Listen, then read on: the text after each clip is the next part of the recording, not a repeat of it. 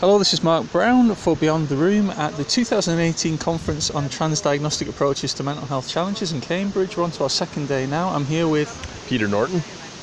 And Peter's just given a presentation about a project and a bit of research he's been involved in for a long time, I think. Yes. He's going to fill us in about what that was. Uh, so I was giving a presentation on a, a, body of research that I've been doing really for the last 15 or 16 years, looking at reconceptualizing how we do CBT for anxiety disorders instead of the old approach where we'd separate people by specific diagnoses.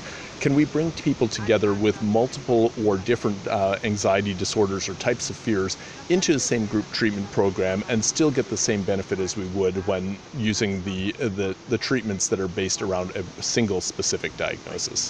So, how did you find the people for those groups?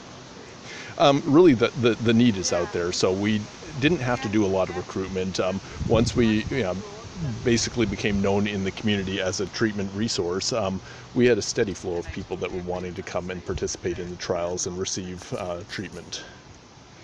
So, in, on a practical level, I can, I can, hear people going at home, well, hang on, how, how, how can you help people when they've all got different problems? That's not the point, is it?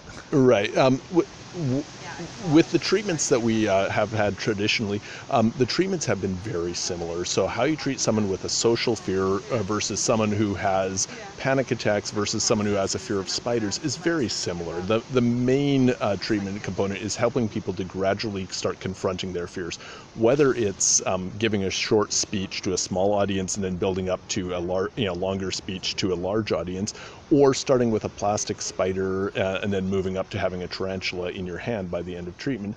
Um, it's all the same principles and all the same approaches.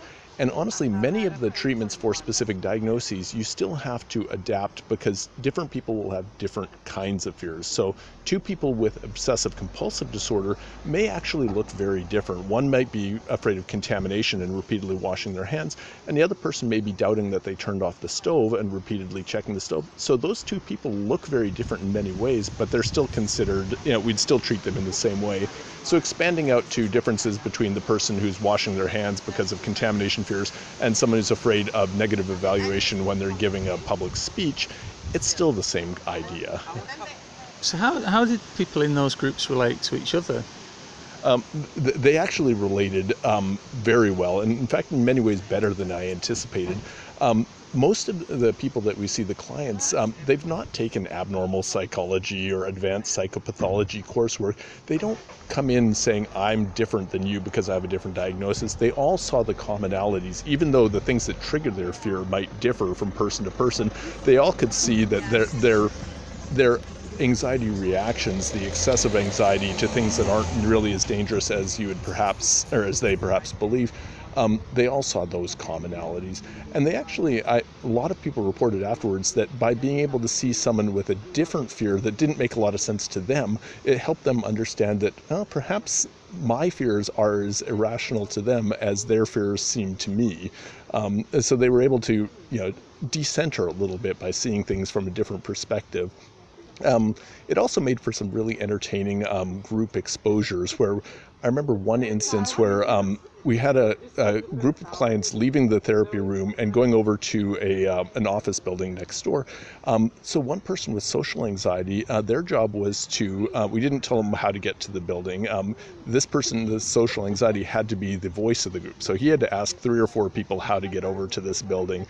Um, a person with contamination fears, uh, they were the hands of the group. So every doorknob that needed to be opened, every elevator button that needed to be pushed, um, was by that person. And then a third person um, had um, really claustrophobia, particularly around elevators. So you know their job was to run uh, to go up and down in the elevators in this office building, and then the person with the contamination fears would step in, push the button to send them back down, go down, and they really bonded over this sort of fun everyone's doing their own thing, but they were still doing a, a like a group assignment, and it, it, it seemed to work out really well.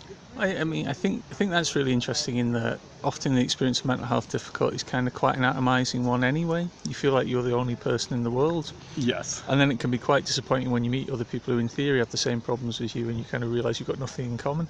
The, the thing that I was wondering about is that sounded very kind of creative and kind of very freewheeling, but I kind of picked up that this is all evidence based and you think evidence based is important, how do you kind of juggle those group dynamics and that fun, if you like, with delivering something that's against a protocol or against a method of working. Right. Well, know, we, we try and keep the protocol um, fairly broad in that we need to be doing exposure to the things that are triggering each person in the group's fears. Um, but any good CBT, whether it's single diagnosis or whether it's transdiagnostic, really needs to take a formulation approach. So um, either way, I'm still going to have to come up with creative ways of evoking situations that uh, trigger the anxiety for a different client. Um, whether I'm doing the you know the previous diagnosis specific approaches or a transdiagnostic approach, um, it's really about adapting the treatment principles, which are manualized and protocolized, into um, into something that's going to be tailored for the specific client or for the, the specific clients in the group. It's really, really interesting. Thank you.